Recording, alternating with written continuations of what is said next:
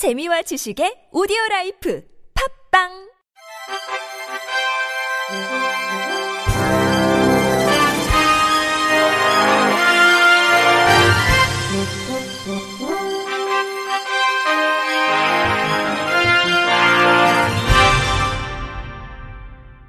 청취자 여러분 안녕하십니까? 5월 25일 화요일 KBS 뉴스입니다. 산업재해로 사망한 지적장애인 노동자 고 김재순 씨 일주기를 맞아 전국 장애인 차별 철폐연대가 지난 21일 이룸센터 앞에서 추모제를 열고 정부를 상대로 장애인 노동권을 다시금 촉구했습니다. 20대 지적장애인 노동자였던 고 김재순 씨는 지난해 5월 22일 광주에 위치한 A 폐기물 처리 업체에서 홀로 파쇄기 청소 작업 중 파쇄기에 빨려 들어가 숨진 가운데 사고 당시 비상정지 장치인 리모콘도 없었고 2인 1조 작업도 지켜지지 않았습니다. 현재 A업체 대표는 과실치사와 산업안전보건법 위반으로 재판이 진행 중이며 오는 28일 1심 선고가 내려질 예정입니다. 장애인 자립생활센터판 조재범 활동가는 장애인은 노동하기도 어렵지만 노동권을 갖기도 어렵다. 직업 재활시설에서 일하는 분들이 한 달에 일해도 20만 원을 받는다며 장애인의 노동이 제대로 인정받고 대우받을 수 있는 사회가 빨리 왔으면 좋겠다고 말했습니다. 전국 장애인 차별철폐연대 박경석 공동대표는 이윤 창출만 목적인 자본시장에서 중증장애인은 근로능력이 떨어진다는 이유로 헌법에서 보장하는 최저임금도 주지 않는다며 이 사회 속에서 장애인은 시설이나 집구석에서 살아야 한다며 죽음의 노동을 넘어 권리를 노래하는 노동으로 판을 갈아엎어야 한다고 피력했습니다. 한편 전국 민주노동조합 총연맹도 이날 성명을 내고 장애인이자 노동자에게 불평등한 세상에서 살다 떠난 김재순 씨의 넋을 위로하며 장애인이 안전하게 노동할 수 있는 세상을 앞으로도 요구할 것이라고 전했습니다. 방송통신위원회가 시청각 장애인이 방송 서비스를 편리하게 이용할 수 있도록 맞춤형 TV 무료 보급 대상자를 모집합니다. 방통위는 시청각 장애인을 대상으로 소득 수준, 장애 정도 등을 고려해 우선 보급 대상자를 선정합니다. 올해 지원 규모는 38억 원으로 15,000대를 연말까지 보급할 예정입니다. 시청각 장애인용 TV 보급 사업은 디지털 포용 혁신 정책으로 올해 신청자에 대한 보급이 완료되면 지난 2016년 보건복지부 통계 기준 저소득층 시청각 장애인 10만 655명을 대상으로 100% 보급할 수 있게 됩니다. 올해 보급되는 시청각 장애인용 TV는 full HD TV 40형 스마트 TV로 블루투스 기능을 탑재해 무선 이어폰이나 보청기로 활용이 가능하고 기존 점자 버튼이 적용된 전용 리모컨과 함께 음성 인식 리모컨이 추가로 제공되며 방송 화면과 자막, 수어 확대 화면 분리를 동시에 사용할 수 있도록 기능을 개선했습니다. 신청은 오는 6월 18일까지 읍면동 관할 주민센터 방문과 시청각 장애인용 TV 보급 전용 사이트를 통해 접수 가능합니다. 실로암 시각장애인 복지관이 개발도상국 시각장애인 단체와 업무 협약을 체결하고 서울시의 지원을 받아 개발도상국 장애인 자립을 위한 국제개발협력 사업을 실시합니다. 업무 협약을 체결한 단체는 탄자니아와 베트남, 필리핀의 시각장애인 단체입니다.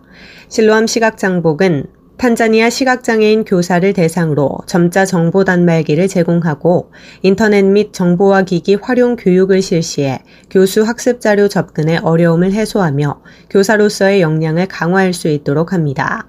또한 탄자니아 시각장애 학생을 위해 점자 교과서 4천 권을 지원합니다.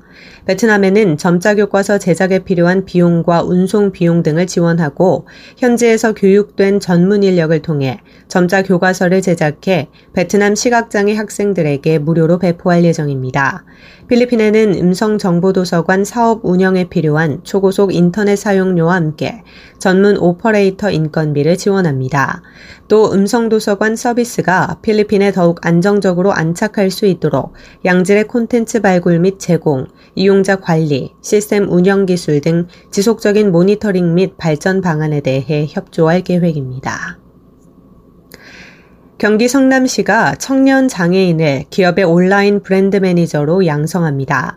이를 위해 총 사업비 3억 원을 투입합니다. 온라인 브랜드 매니저는 재택근무 형태로 기업의 상표와 관련된 기획, 홍보, 소셜 마케팅 등의 업무를 총괄 관리하는 직업입니다. 시는 만 29세 이하 고졸 미 취업 청년 장애인 모집 절차를 거쳐 1차와 2차 각각 20명 등 총 40명으로 온라인 브랜드 매니저 양성 과정을 운영합니다. 1차 교육 기간은 오는 6월 21일부터 8월 13일까지 8주간 주 5일 오전 9시에서 오후 1시로 비즈니스 매너, SNS 채널 관리, 마케팅 업무 관리, 사무 자동화 실무와 브랜딩 등에 관한 온오프라인 교육이 이루어집니다. 또 자기소개 영상 등 입사 포트폴리오 제작 컨설팅, 동행 면접 등을 통해 기업 현장 또는 재택근무 취업을 연계하고 지원합니다. 1차 참여 신청은 6월 11일까지 이노비즈 협회, 성남시청 누리집 새 소식을 통해 온라인 신청하면 됩니다. 장애인 기업 종합지원센터가 지난 21일 중소기업 진흥공단 부산 경남연수원과 장애인 대상 교육을 통해 장애인의 혁신 성장을 지원하기 위해 업무 협약을 체결했습니다.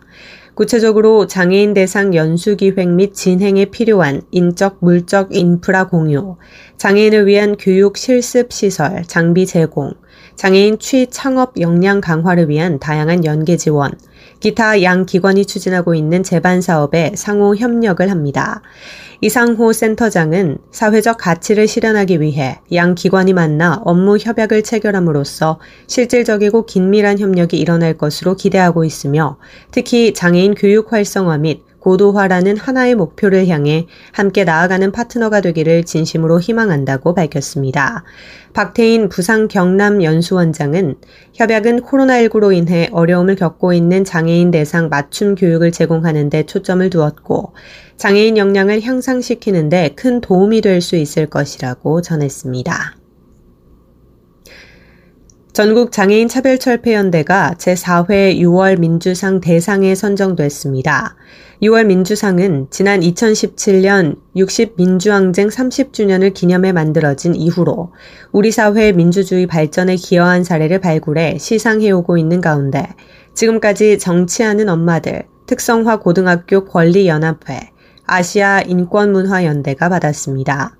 올해 대상의 주인공인 전국 장애인 차별철폐연대는 탈시설, 노동권, 이동권을 주요 의제로 삼고 장애인의 권리 증진을 위해 활동하는 단체로 최근 코로나19 확산 상황에서 집단시설의 위험성을 알리는 동시에 감염병 예방법 개정 발의, 장애인 탈시설 지원법 제정 발의 등의 성과를 이뤄냈습니다. 심사위원회는 결정문을 통해 이 단체는 장애인을 우리 사회의 복지 혜택의 대상이 아닌 구성원으로서의 시민으로 그 권리 영역을 확장시키며 보편적 민주주의의 발전을 이끌어왔다고 선정 이유를 밝혔습니다. 대상에 선정된 전장연회는 총 2천만 원이 수여되고 시상식은 오는 6월 1일 오전 민주화 운동 기념사업회 대강당에서 열릴 예정입니다. 민주화 운동 기념사업회 지선 이사장은 수상을 계기로 단체들의 오랜 노력과 활동이 조금이나마 격려와 응원을 받고 우리 사회 민주주의를 떠받치는 작은 활동들이 더욱 용기를 얻기를 바란다고 말했습니다. 끝으로 날씨입니다. 내일은 중부지방과 전북, 경북권은 대체로 맑다가 밤부터 차차 흐려지겠습니다. 전남권과 경남권, 제주도 지역은 구름이 많다가 오후부터 차차 흐려져 제주도는 오후부터, 전남권은 밤부터 비가 내리겠습니다. 예상 강수량은 제주도 10에서 50mm, 수도권과 강원 영서 북부, 남해안 지역은 5에서 20mm, 그 밖의 전국 지역에 5mm 내외로 내리겠습니다. 내일 아침 최저 기온은 8도에서 15도, 낮 최고 기온은 21도에서 27도가 되겠습니다. 바다의 물결은 서해와 동해 앞바다 0.5에서 2m, 남해 앞바다 0.5에서 1.5m로 일겠습니다. 이상으로 5월 25일 화요일 KBS 뉴스를 마칩니다. 지금까지 제작의 이창훈, 진행의 조소혜였습니다. 고맙습니다. KBIC